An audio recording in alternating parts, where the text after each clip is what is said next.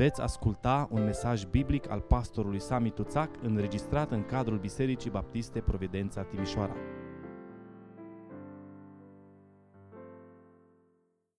În Evanghelia după Ioan, capitolul 14, vom citi de la versetul 15 până la versetul 18 și apoi Ioan 16, de la 13 la 15, pagina 1046 în Sfânta Scriptură, Ioan 14, începând cu versetul 15. Dacă mă iubiți, veți păzi poruncile mele și eu voi ruga pe Tatăl și El vă va da un alt mângâietor care să rămână cu voi în viac.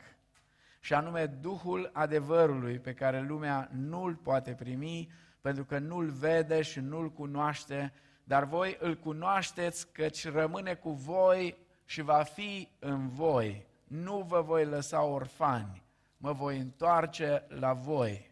Ioan 16, versetul 13.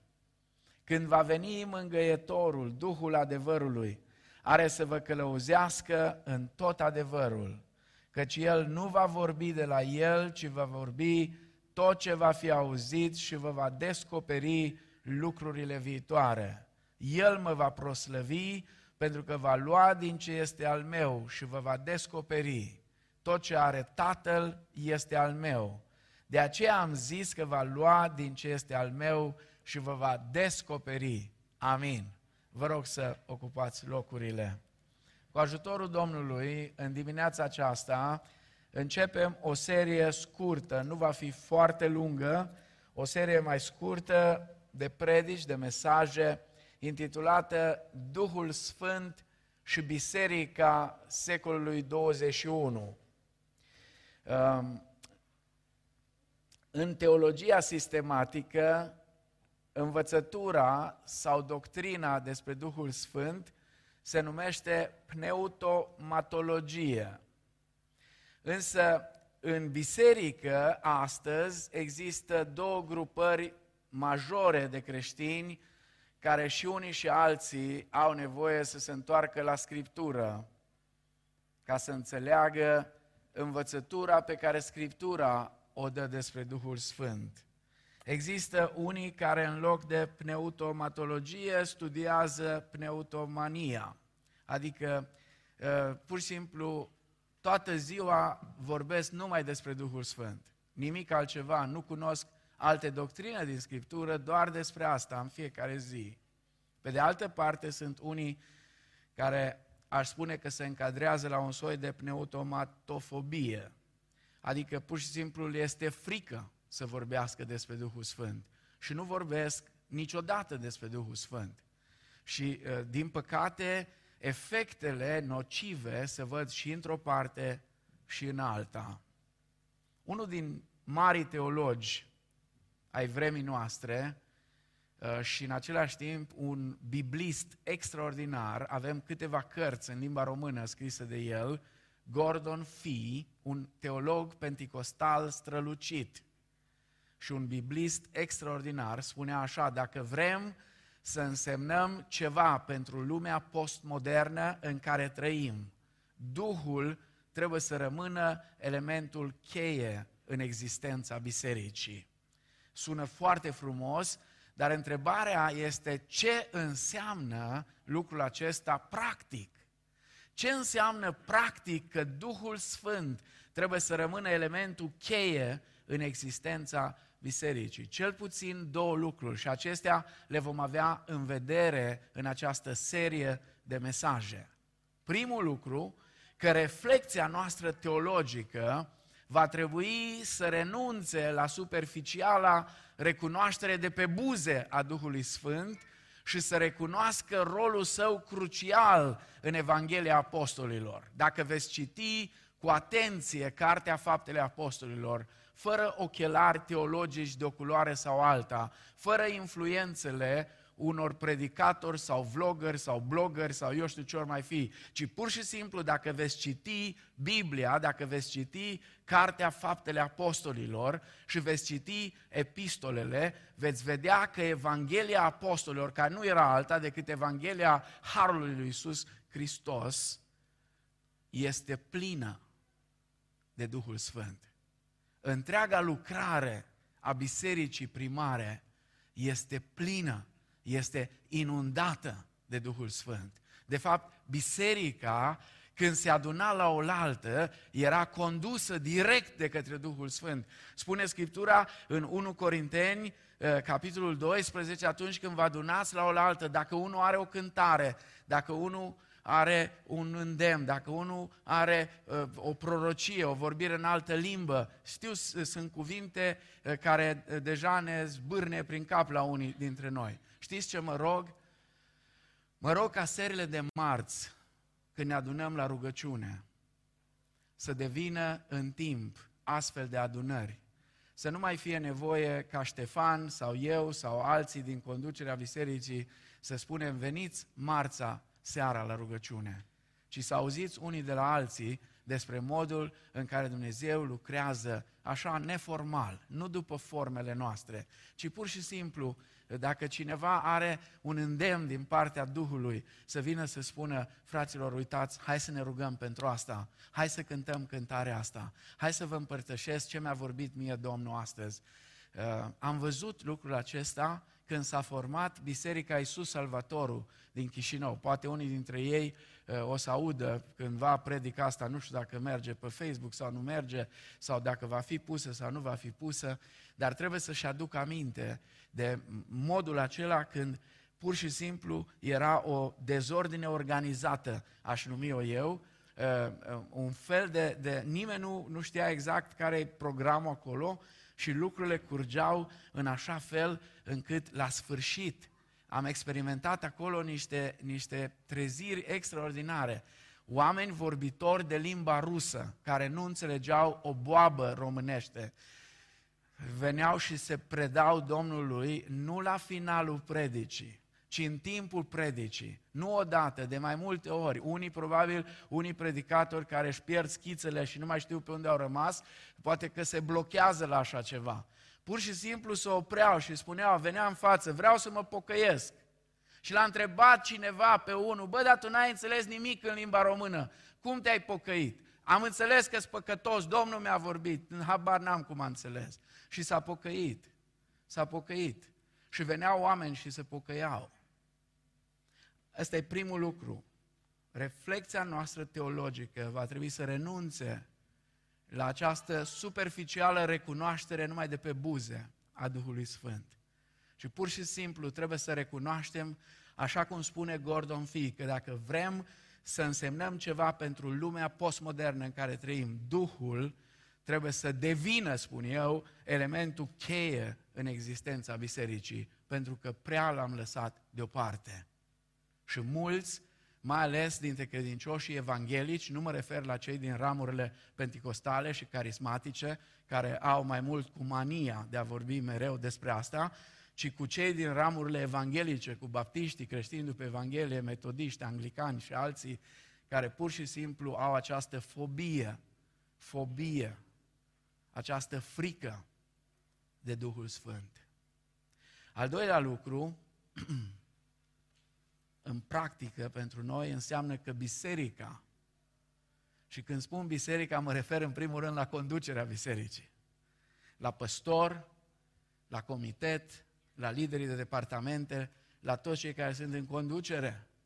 Că biserica va trebui să-și asume riscul eliberării Duhului din condiția de a fi închis în perimetrul crezului și riscul aducerii sale înapoi în viața și experiența credinciosului și a comunității de credință. Asta înseamnă că uneori Duhul Sfânt ne va lua înainte. Uneori noi ne vom pregăti predicile și Duhul Sfânt va spune predicatorului, nu asta trebuie să predici acum, ci asta. Doamne, nu-s pregătit. Cei care mă cunoașteți știți că eu investesc mult în pregătirea predicilor. Dar au fost momente în viața mea când Dumnezeu mi-a spus, nu asta predici. Odată era chiar de Rusalii, cu ani în urmă, m-a întrebat Simona, ce predici astăzi? I-am spus, nu știu. Nu știu. Nu știu ce predic. Sigur, nu s-a întâmplat asta în fiecare zi. Dar s-a întâmplat. De aia eu nu sunt deloc încântat de cei care nu reușesc să iasă sub nicio formă din stilul corporatist în care vor să ducă biserica în diverse uh, direcții. Pentru că biserica nu e corporație, biserica nu e nici asociație de locatari, nu e nici, uh, uh, ce să vă zic, club social. Biserica este un organism viu, un organism viu, care are în el viață. Și când este viață, există riscuri, pentru că viața se manifestă într-un fel sau altul. Așadar, în dimineața asta dăm startul acestei serii de predici, Duhul Sfânt și Biserica secolului 21, iar primul mesaj de astăzi va fi despre persoana Duhului Sfânt. S-ar putea să fie puțin mai tehnic mesajul acesta, pentru că am să fac apel la foarte multe texte din Scriptură și dacă aveți Scriptura cu voi sau aveți pe telefon sau pe ce o aveți, vă rog să mă urmăriți în dimineața asta.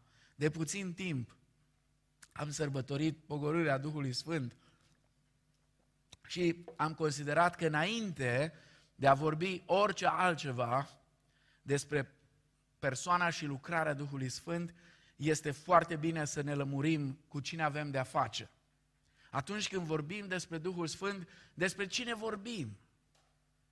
Pentru că noi trebuie să ne uităm în viața noastră și să medităm și să învățăm și să vedem cum stăm fiecare dintre noi și apoi ca și comunitate vis-a-vis de Duhul Sfânt. Cum ne raportăm la Duhul Sfânt.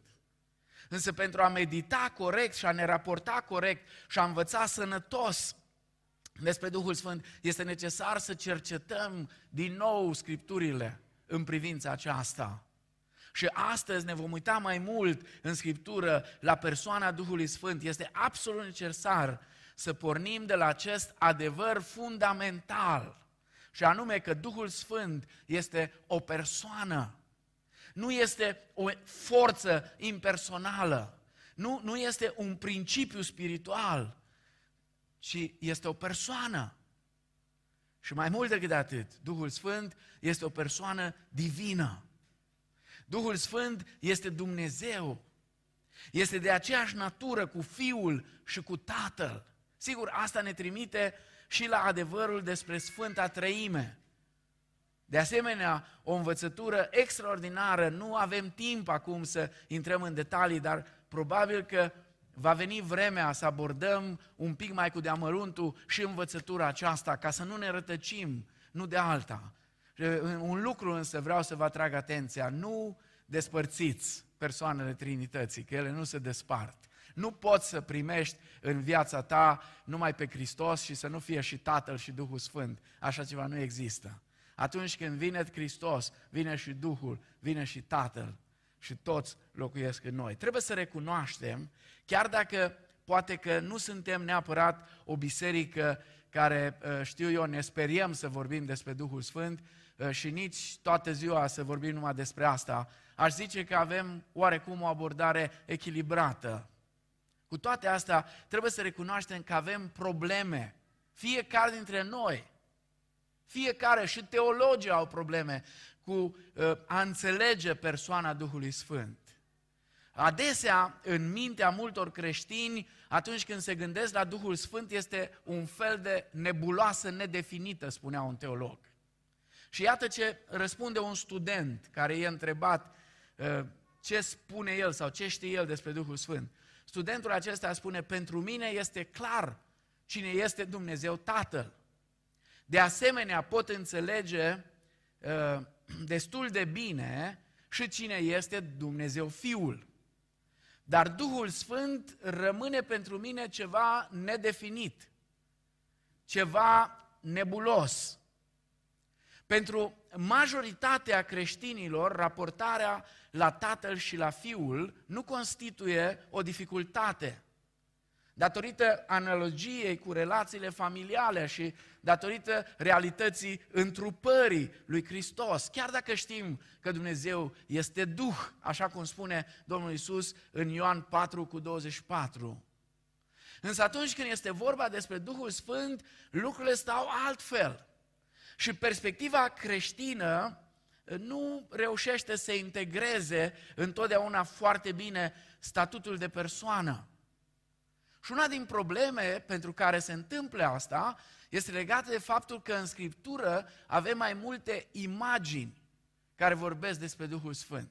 Vă dau un exemplu, uh, sper să uh, reușesc să uh, îl fac înțeles. La o clasă de școală duminicală sau la o, la o întâlnire ceva cu copii care erau într-o biserică, o învățătoare a încercat să le explice copiilor cam cum este Duhul Sfânt. Și a luat o foaie de hârtie albă și a aruncat-o așa în sus și a, a avut așa ca un fel de ventilator din ăla care face vânt și foaia aia a început să umble, știți? Și spune învățătoarea, vedeți, așa este Duhul Sfânt, ca și vântul ăsta, nu-l vezi, dar pur și simplu îi simți efectele. Și un copil de șase ani în gura mare în toată biserica a strigat, a zis, eu vreau ca Duhul Sfânt să fie neinvizibil. Că învățătoarea a zis că Duhul Sfânt e invizibil. El a zis, vreau ca Duhul Sfânt să fie neinvizibil. Întâmplarea face că acolo în biserică era un mare teolog și ăsta când a auzit nu s-a abținut. A strigat în gura mare și el și a zis, amin, copilul are dreptate și eu vreau să fie Duhul Sfânt neinvizibil. Numai că nu e așa. Și atunci avem această problemă. Gândiți-vă la imaginile care avem în minte, ele sunt din Scriptură, porumbelul, da? Vânt, foc, apă, un de lemn, toate aceste simboluri, toate aceste imagini favorizează tendința de a gândi despre Duhul Sfânt în termeni non-personali. De aici ni se trage această nebuloasă nedefinită în mintea multora dintre noi, sinceri, care căutăm să-L înțelegem mai bine pe Duhul Sfânt. Mi-a fost dat să aud nu de mult credincioși care cred că Duhul Sfânt nu a lucrat niciodată înainte de Rusalii că Duhul Sfânt n-a fost la lucru, că numai atunci a venit. Și sunt grupări de creștini sau zici creștini, ă, gen marturile Hova sau eu știu alții, care neînțelegând asta, sau creștinii unitarieni, neînțelegând cum persoană și Duhul Sfânt și Tatăl și Fiul au devenit unitarieni și au o altă abordare. Nu, nu pot să înțeleagă, pentru că nu intră în mintea lor mică. Mai că știți ce se întâmplă uneori? Și noi, cei care sincer vrem să ne apropiem de Duhul și știm că avem mare trebuință ca Duhul să lucreze în viețile noastre și în, în, în, în comunitățile noastre. Avem o abordare de genul ăsta, ă, cineva spunea parafrazând crezul de la Nicea, cam așa îl rostim. Bine, nu cu voce tare, în sinea noastră. Cred în Tatăl, în Dumnezeu Tatăl Atotputernic, Făcătorul Cerului și al Pământului și cred în Isus Hristos, Fiul Său. Dar nu sunt prea sigur cu privire la Duhul Sfânt. Și asta e o problemă. E o mare problemă. Vă rog să mă înțelegeți, oricât de mult ne vom strădui să facem cele mai bune strategii ca Biserica lui Hristos să facă față în această lume postmodernă la toate provocările cu care se confruntă, nu vom reuși fără ca Duhul Sfânt să lucreze împreună cu noi. În noi, în mijlocul nostru și prin noi, în întreaga lume. Așa că vreau să vă prezint foarte pe scurt, foarte, foarte pe scurt, argumentele biblice despre persoana Duhului Sfânt, argumentele biblice în favoarea personalității Duhului și a divinității Lui. Patru argumente în dimineața asta, foarte pe scurt. Primul, terminologia folosită în Scriptură pentru Duhul Sfânt. Avem următoarele tipuri de terminologie biblice, biblică. Odată este folosirea pronumelui personal masculin atunci când este vorba despre El. Uitați-vă, când va veni mângăietorul, El nu va vorbi de la El, El mă va proslăvi. Apoi, Efeseni, capitolul 1, cu versetul 14, și care este o arvună a moștenirii noastre pentru răscumpărarea celor câștigate de Dumnezeu spre lauda slavei Lui. Prenumele personal este folosit pentru o persoană. În unele pasaje, Duhul Sfânt și lucrarea Lui sunt comparate cu diverse persoane și lucrarea lor. Ioan 14 cu 26. Când va veni mângâietorul pe care îl va trimite pe care îl voi trimite de la Tatăl, adică Duhul adevărului care purcede de la Tatăl, El va mărturisi despre mine. Ioan 15 uh, cu 26. A, ăsta era Ioan 15. Ioan 14 cu 26. Dar mângâietorul, adică Duhul Sfânt, pe care îl va trimite Tatăl în numele meu, vă va învăța toate lucrurile și vă va aduce aminte uh, de tot ce v-am spus eu.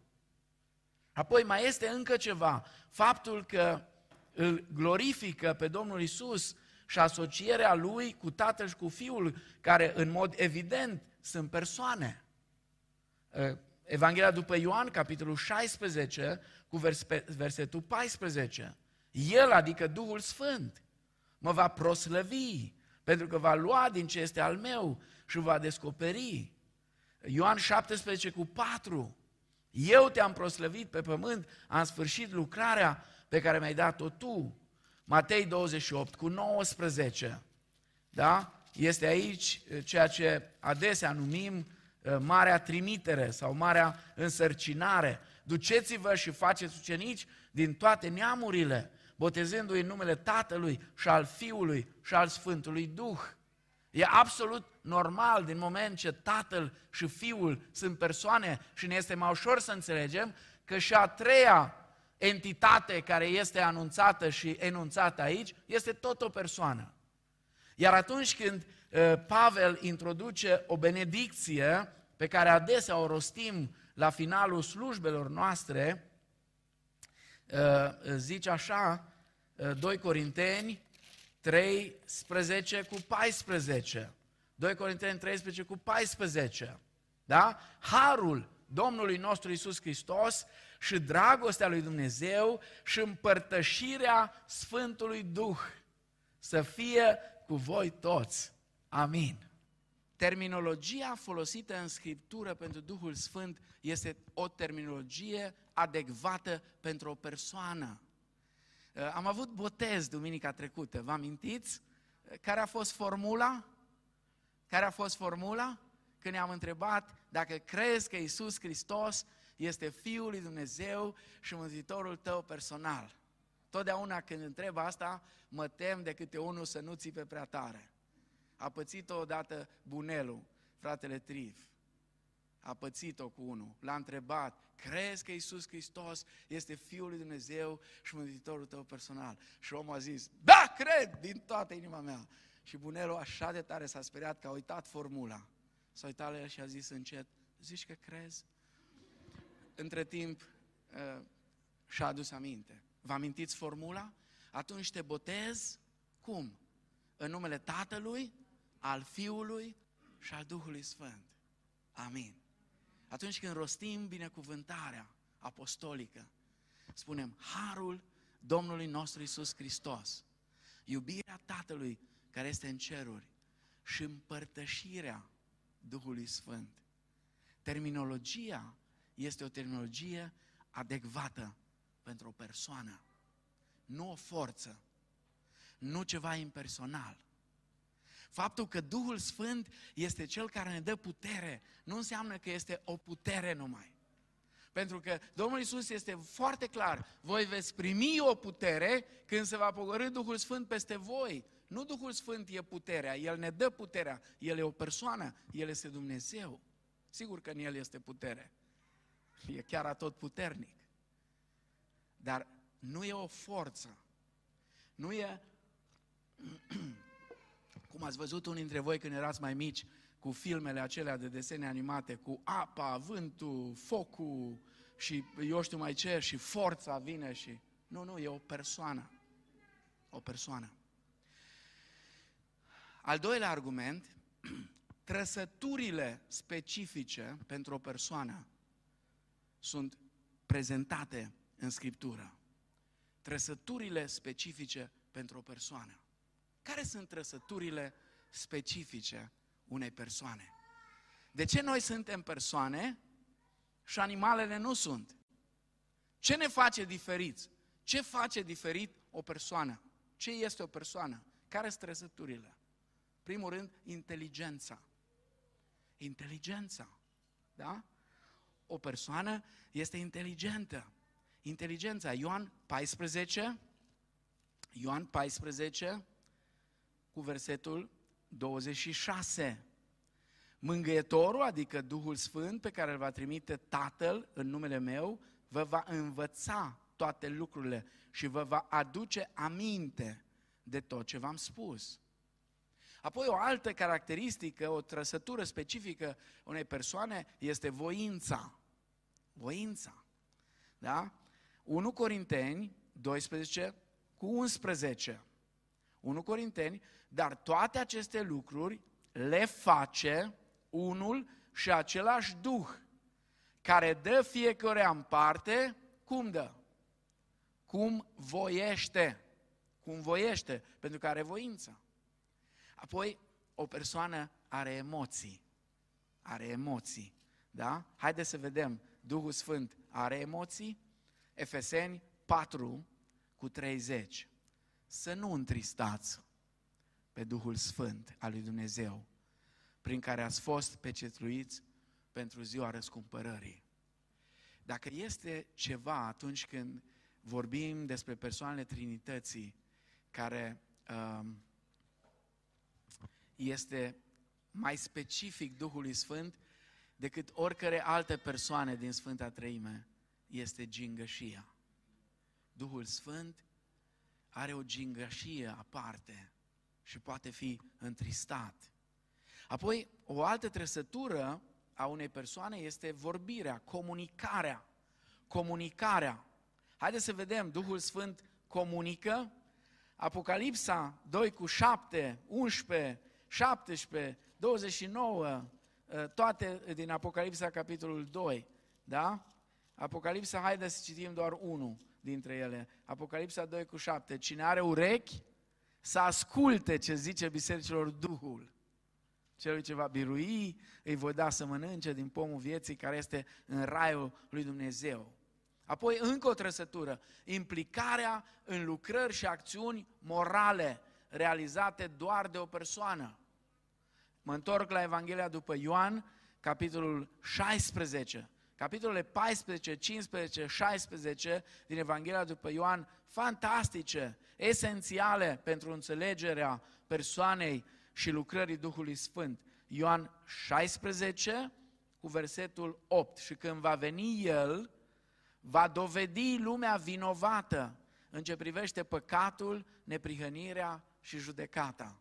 Când tu auzi cuvântul lui Dumnezeu și simți așa în inima ta, sunt vinovat, sunt păcătos, merit pedeapsa lui Dumnezeu.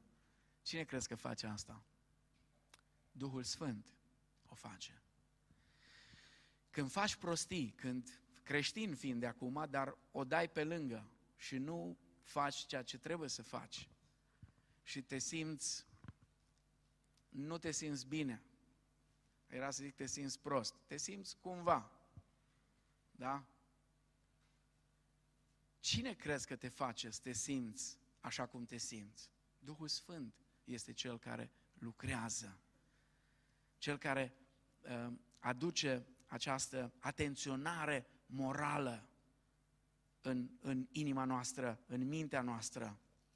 Romani, capitolul 8, versetul 26. Și tot astfel și Duhul ne ajută în slăbiciunea noastră Căci nu știm cum trebuie să ne rugăm, dar însuși Duhul mijlocește pentru noi cu suspine negrăite, una caldă, una rece.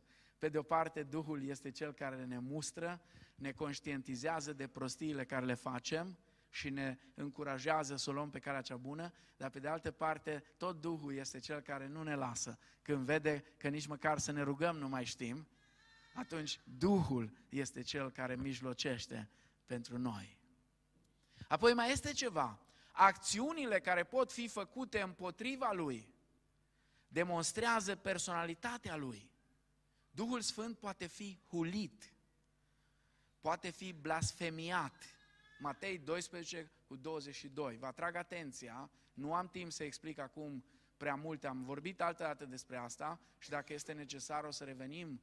Dar Scriptura aici, prin Domnul Isus, ne spune așa, orice hulă adresată lui Dumnezeu Fiul va fi iertată în așa, dar orice hulă adresată Duhului Sfânt nu va fi iertată nici în viacul acesta, nici în viacul care vine.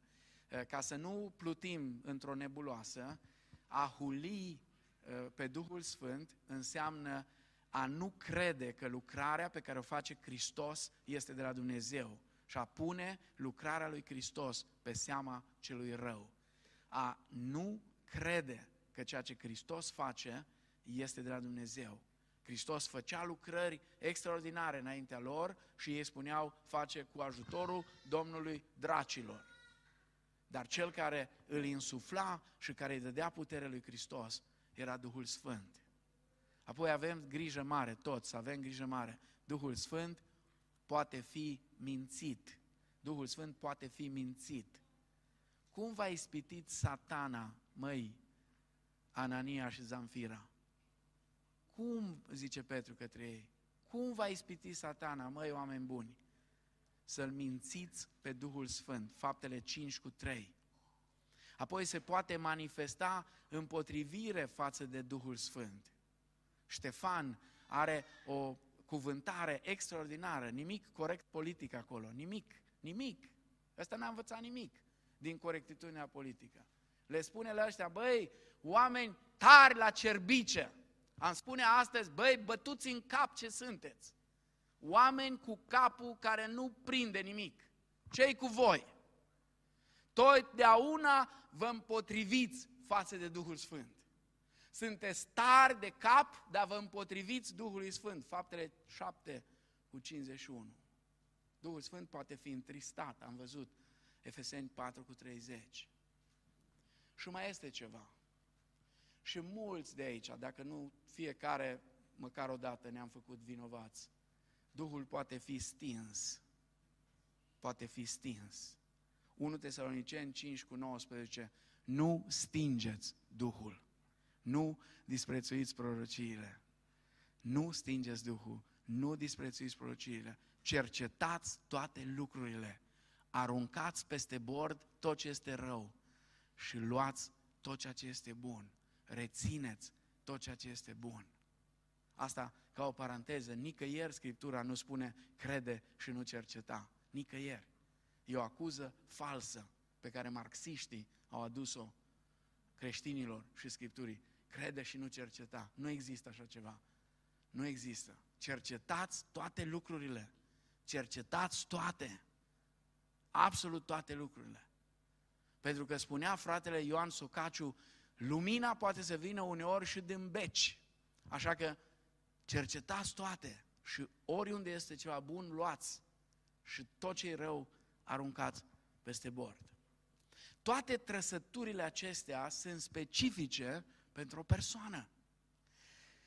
În primul rând, repet ca să reținem, terminologia pe care folosește Scriptura pentru Duhul Sfânt este o terminologie adecvată pentru o persoană. Apoi, trăsăturile specifice pentru o persoană sunt prezentate în Scriptură atunci Scriptura, când Scriptura vorbește despre Duhul Sfânt. Un al treilea argument sunt trăsăturile specifice divinității. Pentru că dincolo de faptul că Duhul Sfânt este o persoană, aș vrea să înțelegem, Duhul Sfânt este o persoană divină. Și sunt câteva lucruri, și aici uh, dau un răspuns imediat celor care cred că Duhul Sfânt și-a început lucrarea la Rusalii numai, că n-a lucrat nimic până atunci, că n-a fost peste oamenii din vechime și spre surprinderea noastră uneori a fost și în ei, dar nu așa cum noi îl avem astăzi. Ei, atunci când păcătuiau, cântau, cum a cântat David, nu mă lepăda de la fața ta și nu lua de la mine Duhul tău cel Sfânt. Noi astăzi, doar în limbaj poetic, acceptăm ceea ce spune cântarea aceasta. E o cântare frumoasă, dar în limbajul biblic e un pic problematic, pentru că Duhul a venit să fie în noi și să fie cu noi în viac. Atunci era altfel. Dar Duhul, știți când a început să lucreze și o să revin asupra acestui aspect la ultimul argument, chiar de la început. În Geneza, capitolul 1 cu versetul 2, și Duhul lui Dumnezeu se mișca deasupra apelor. Chiar de la început, prezența și implicarea lui în creație. Apoi, Duhul este cel care dăruiește viața. Ă, Evanghelia după Ioan, capitolul 6, cu versetul 63. Duhul este acela care dă viața. Carnea nu folosește la nimic. Cuvintele pe care vi le-am spus eu sunt Duh și viață. Duhul Sfânt este cel care aplică lucrarea mântuirii, lucrarea curățirii de păcat. Ioan 16, de la versetul 8 la versetul 11.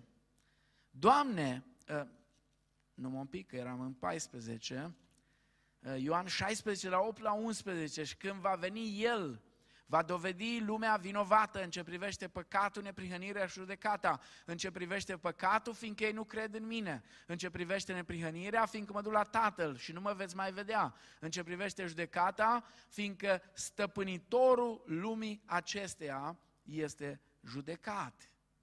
Sunt alte atribute ale Dumnezeirii pe care Scriptura ni le prezintă ca și fiind specifice Duhului Sfânt.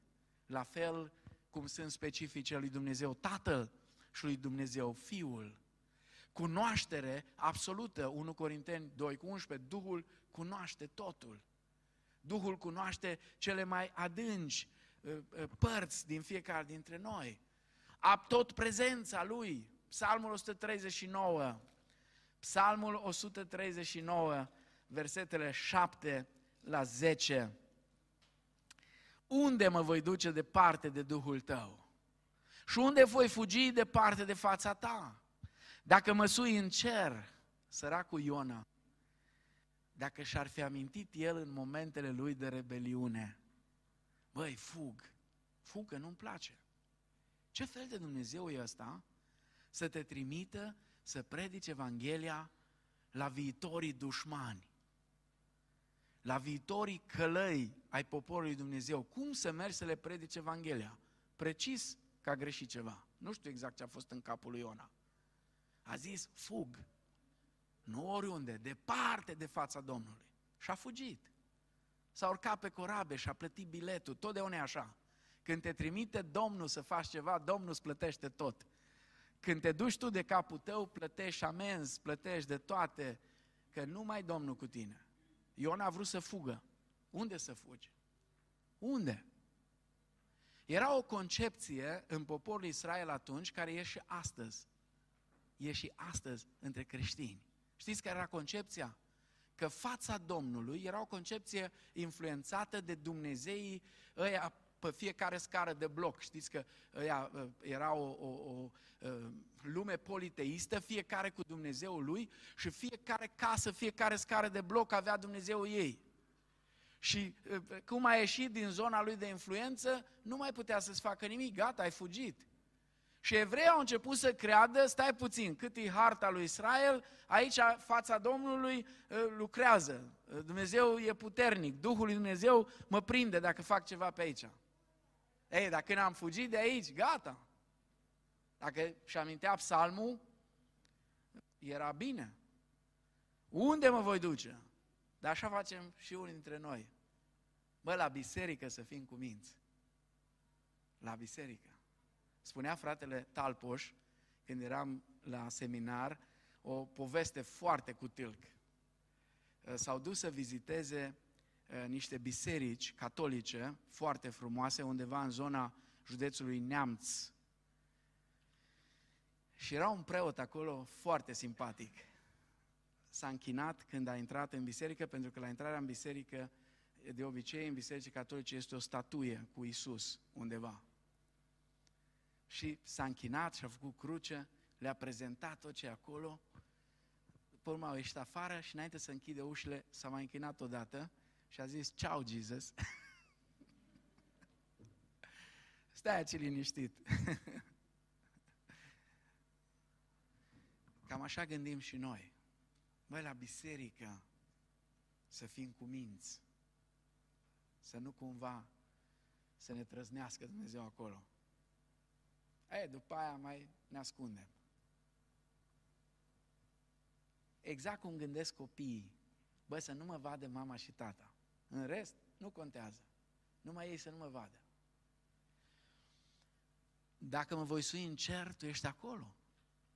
Dacă mă voi culca în locuința morților, iată și acolo săracul Iona pe deplin a pus-o în practică. Chiar era în locuința morților. Când se roagă în Iona, capitolul 2, din locuința morților strică-te tine, Doamne.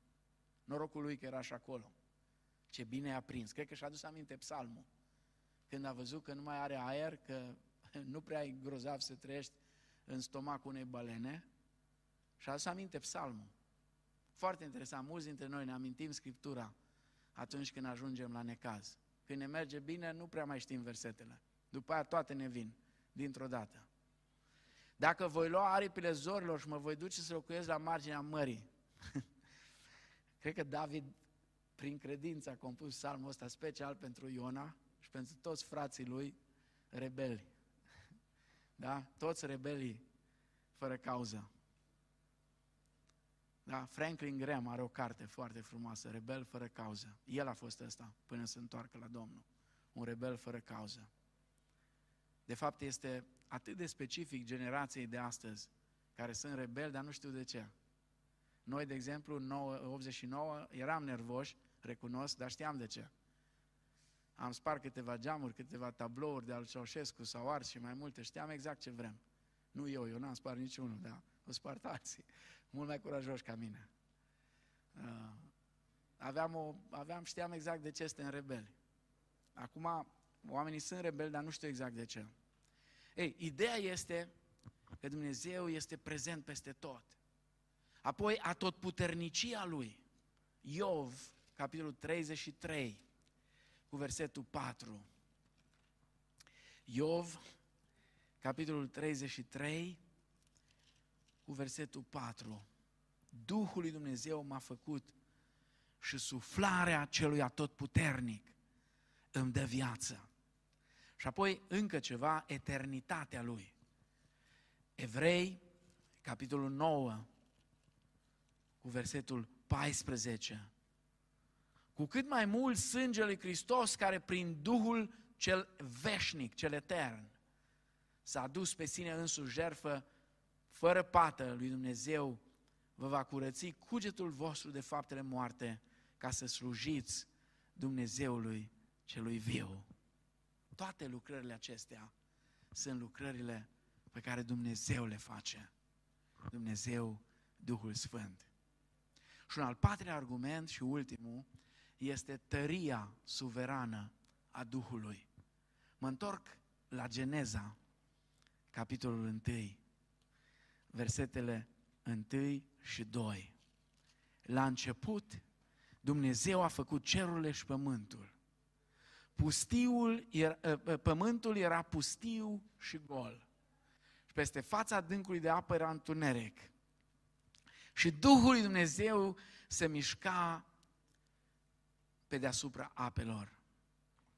O transliterare din ebraică a propoziției cu care începe Geneza, prima carte a Bibliei, sună cam așa. Bereshit bara Elohim et hashamaim vet haretz. Întrucât cuvântul ebraic El se traduce prin Dumnezeu, iar Ohim reprezintă pluralul cuvântului El și al cuvântului Eloah, o traducere aproximativă a cuvântului Elohim ar fi Dumnezeirea. Faptele 17 cu 29 este folosit un cuvânt care vorbește despre Dumnezeirea sau Trinitatea divină. O traducere corectă a cuvântului barah este a creat din niciun element care exista. Adică a creat din nimic. Asta e ideea. Sensul creării din propria sa energie, din el, cum spune Romani 11 cu 36, din el, prin el și pentru el. Acum, dacă ținem seama de cele mai de sus, putem considera că o traducere mai aproape de textul original a versetelor din Geneza 1, 1 și 2 ar fi cam așa. La început, Dumnezeirea sau Trinitatea Divină a creat prin propria sa energie cerurile și pământul. Pământul era pustiu și gol. Tohu vavohu. Tohu vavohu este expresia din ebraică. Pustiu și gol. Peste fața adâncului de apă era întuneric și Duhul lui Dumnezeu se mișca energizând pe deasupra apelor. Iată că Duhul Sfânt a participat alături de Dumnezeu Tatăl și de Dumnezeu Fiul la crearea tuturor celor existente în univers. Apoi, Zaharia, capitolul 4, cu versetul 6, este ceva fantastic aici ce spune. Zaharia 4 cu 6. Atunci el a luat din nou cuvântul și mi-a zis, acesta este cuvântul Domnului către Zorobabel și sună astfel, lucrul acesta nu se va face nici prin putere, nici prin tărie, ci prin Duhul meu. Și asta e în Vechiul Testament. E înainte de Rusalii, cu sute de ani. Zice Domnul oștirilor. Duhul Sfânt realizează orice fel de lucrare cuprinsă în planul lui Dumnezeu și mai ales profeții Zaharia și Isaia vorbesc despre asta. Iar în faptele 1 cu 8, atunci când Domnul Iisus stătea de vorbă cu ucenicii lui după înviere, dar înainte de înălțare, le spune în contextul în care ei voiau să știe dacă în vremea aceasta ai de gând, Doamne, să așezi din nou împărăția lui Israel, le spune în faptele 1 cu 8, nu este treaba voastră să știți vremurile sau soroacele pe acestea, Tatăl le-a păstrat sub stăpânirea sa, ci voi veți primi o putere când se va pogorâ Duhul Sfânt și îmi veți fi martori în Ierusalim, în toată Iudeea, în Samaria și până la marginile pământului. Duhul Sfânt este Cel care dă putere în Vechiul Testament și în Noul Testament, oamenilor mântuiți, pentru a propovădui în mod eficient Evanghelia. Iar în Efeseni 3 cu 16, când Pavel se roagă în acea rugăciune pastorală, ne-am uitat în Efeseni, spune ca să fiți întăriți în putere prin Duhul Sfânt în omul din lăuntru. Duhul Sfânt este Cel care ne împuternicește, care ne întărește ca să trăim viața de credință împreună cu Domnul. Încheiem imediat, nu înainte de a prezenta câteva implicații ale acestei învățături despre Duhul Sfânt. Și vă rog să le rețineți, pentru că sunt foarte importante. O, importante. o înțelegere corectă a cine și ce este Duhul Sfânt are anumite implicații. Și dacă bisericile sunt așa cum sunt astăzi și au nevoie de o reînnoire, de o redeșteptare, de o reînviorare, de o ieșire efectiv din amorțeală, are de-a face, să știți, și cu înțelegerea biblică a persoanei și lucrării Duhului Sfânt. Prima implicație, vă rog să rețineți, Duhul Sfânt este o persoană, nu o forță nedeslușită. Așadar, El este cineva cu care noi putem avea o relație personală, cineva cui noi putem și trebuie să ne rugăm. Știu că atunci când uh, baptiștii sunt întrebați, pot să mă rog la Duhul Sfânt? Uh, nu, noi ne rugăm la Tatăl în numele Lui Isus prin Duhul Sfânt. Da, sună frumos în teorie, dar în practică eu mă pot ruga și Tatălui, și Fiului, și Duhului Sfânt. Nu am nicio problemă. Nu am nicio problemă să mă rog. Pentru că fiecare este o persoană divină înaintea căreia pot să vin și să mă rog. A doua implicație, fiind pe deplin divin, Duhului Sfânt trebuie să-i se acorde aceeași cinste și același respect pe care le acordăm Tatălui și Fiului. În după masa zilei de Rusalii am vorbit despre asta și mă uit cu durere astăzi, văzând cum generația nouă de predicatori, sau cel puțin unii dintre ei, se chinuie, se chinuie din toți rărunchii să facă exact aceleași greșeli pe care le-au făcut cei din generațiile trecute și pe care noi le-am făcut atunci când am ignorat Duhul Sfânt. Și am vorbit despre el numai al Ursalii sau nici atunci. Și atunci am spus numai ce nu credem noi despre Duhul Sfânt, nu ce credem. Că la un moment dat au ajuns alți creștini să creadă despre noi că nici nu credem în Duhul Sfânt. Și face parte din această abordare nesănătoasă. Este potrivit să ne închinăm Lui la fel cum ne închinăm Tatălui și Fiului.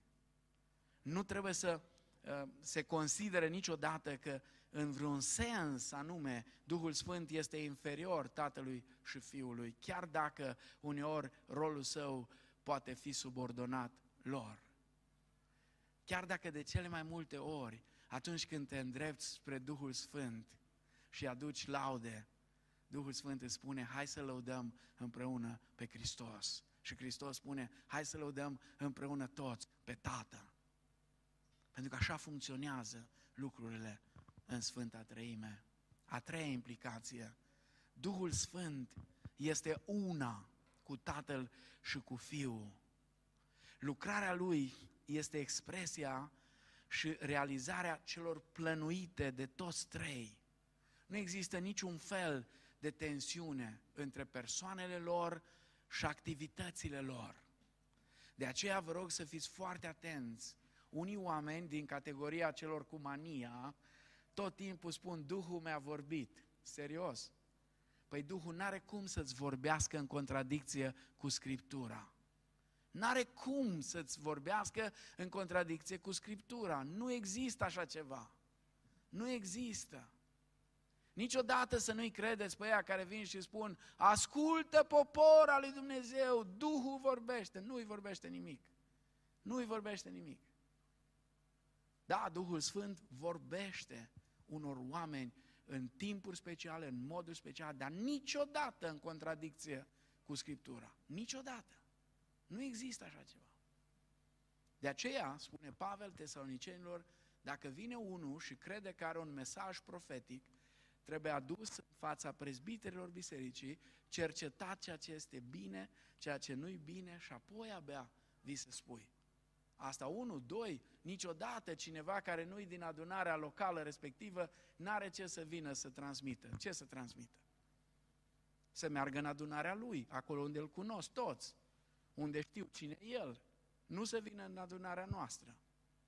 Pentru că aici e o altă rânduială. Și a patra implicație, cea mai faină chestiune dintre toate, cea mai practică. Dumnezeu nu este departe de noi. De multe ori atunci când ne gândim la Tatăl, ne gândim mai ales la transcendența Lui.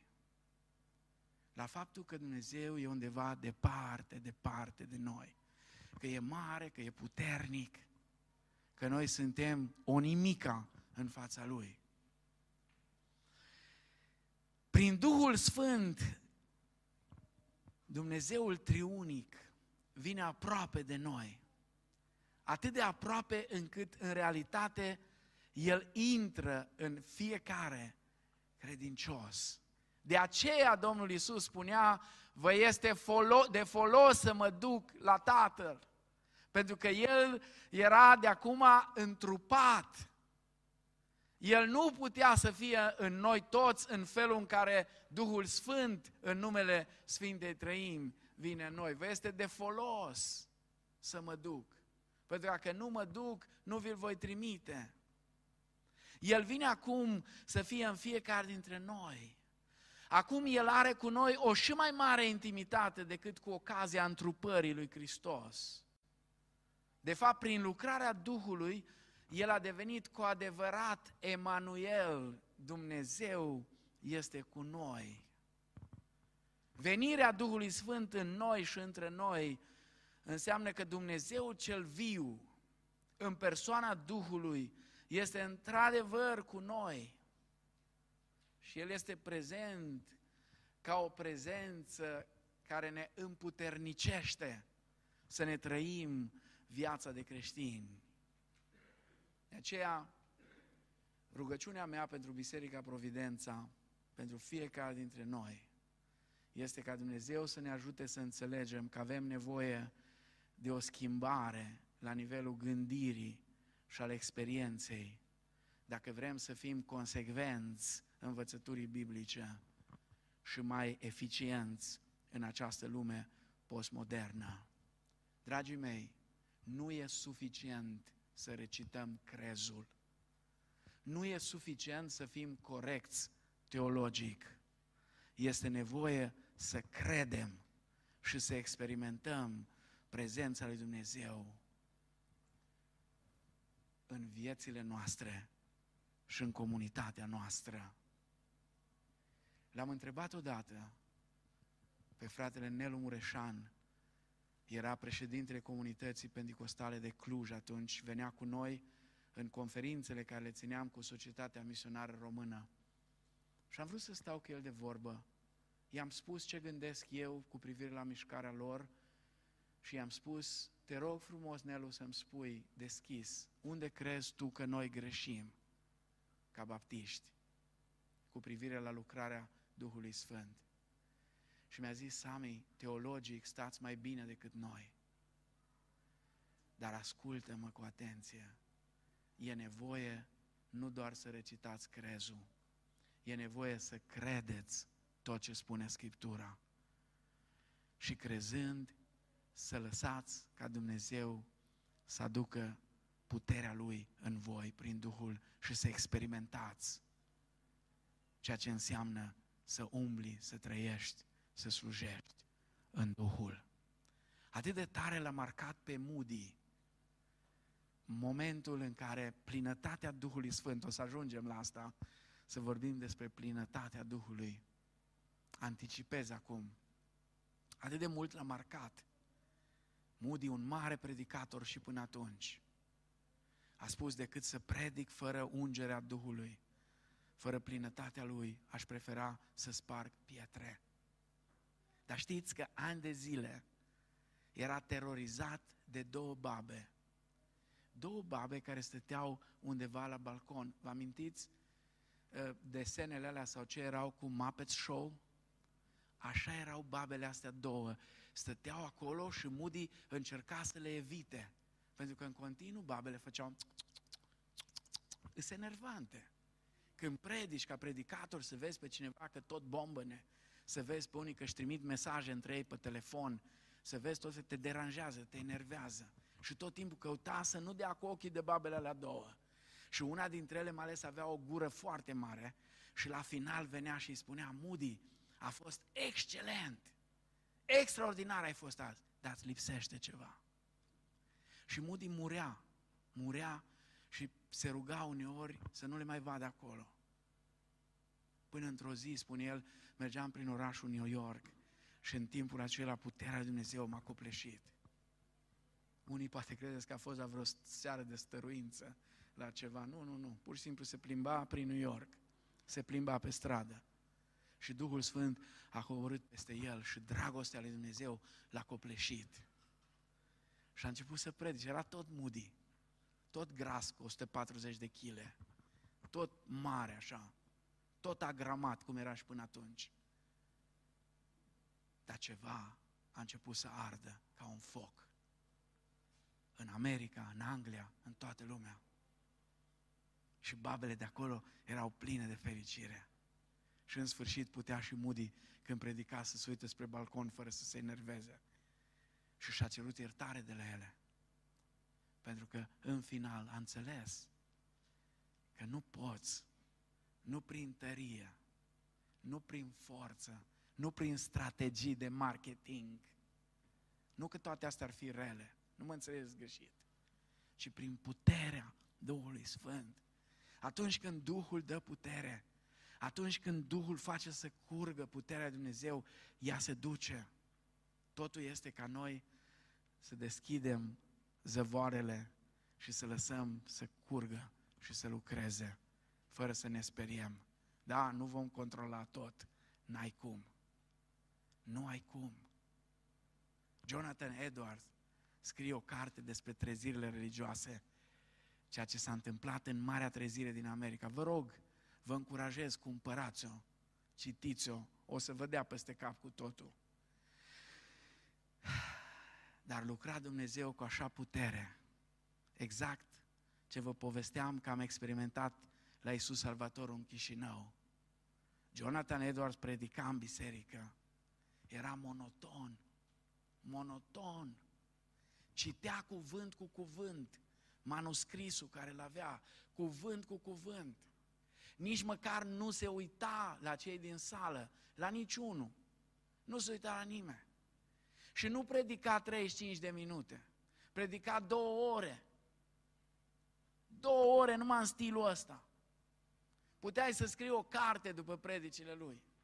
Și afară în ploaie, nu erau microfoane, nu s-auzea nimic acolo. Afară în ploaie, oamenii îngenuncheau, pentru că puterea lui Dumnezeu se manifesta într-un fel fantastic. Și așa a început Marea Trezire din America, care a durat ani de zile și a schimbat la față toate coloniile de atunci. Nu e suficient să recităm crezul. Mai ales că la noi, în mărturisirea de credință la baptiști, e cam scurt crezul despre Duhul Sfânt. Mai scurt decât în credeul de la Nicea. Habar n-am de ce. Este nevoie să credem și să experimentăm prezența lui Dumnezeu prin Duhul Sfânt care locuiește în noi. Aș vrea să închei cu o rugăciune de laudă. Nu am scris-o eu, e de mult. Laudă ție, Duhul Sfânt, mângâietor al lui Israel, trimis de Tatăl și de Fiul ca să ne binecuvinteze. Laudă ție, Tată, Fiule și Duhul, Duhul Sfânt. Laudă ție, Dumnezeule triunic. Amin.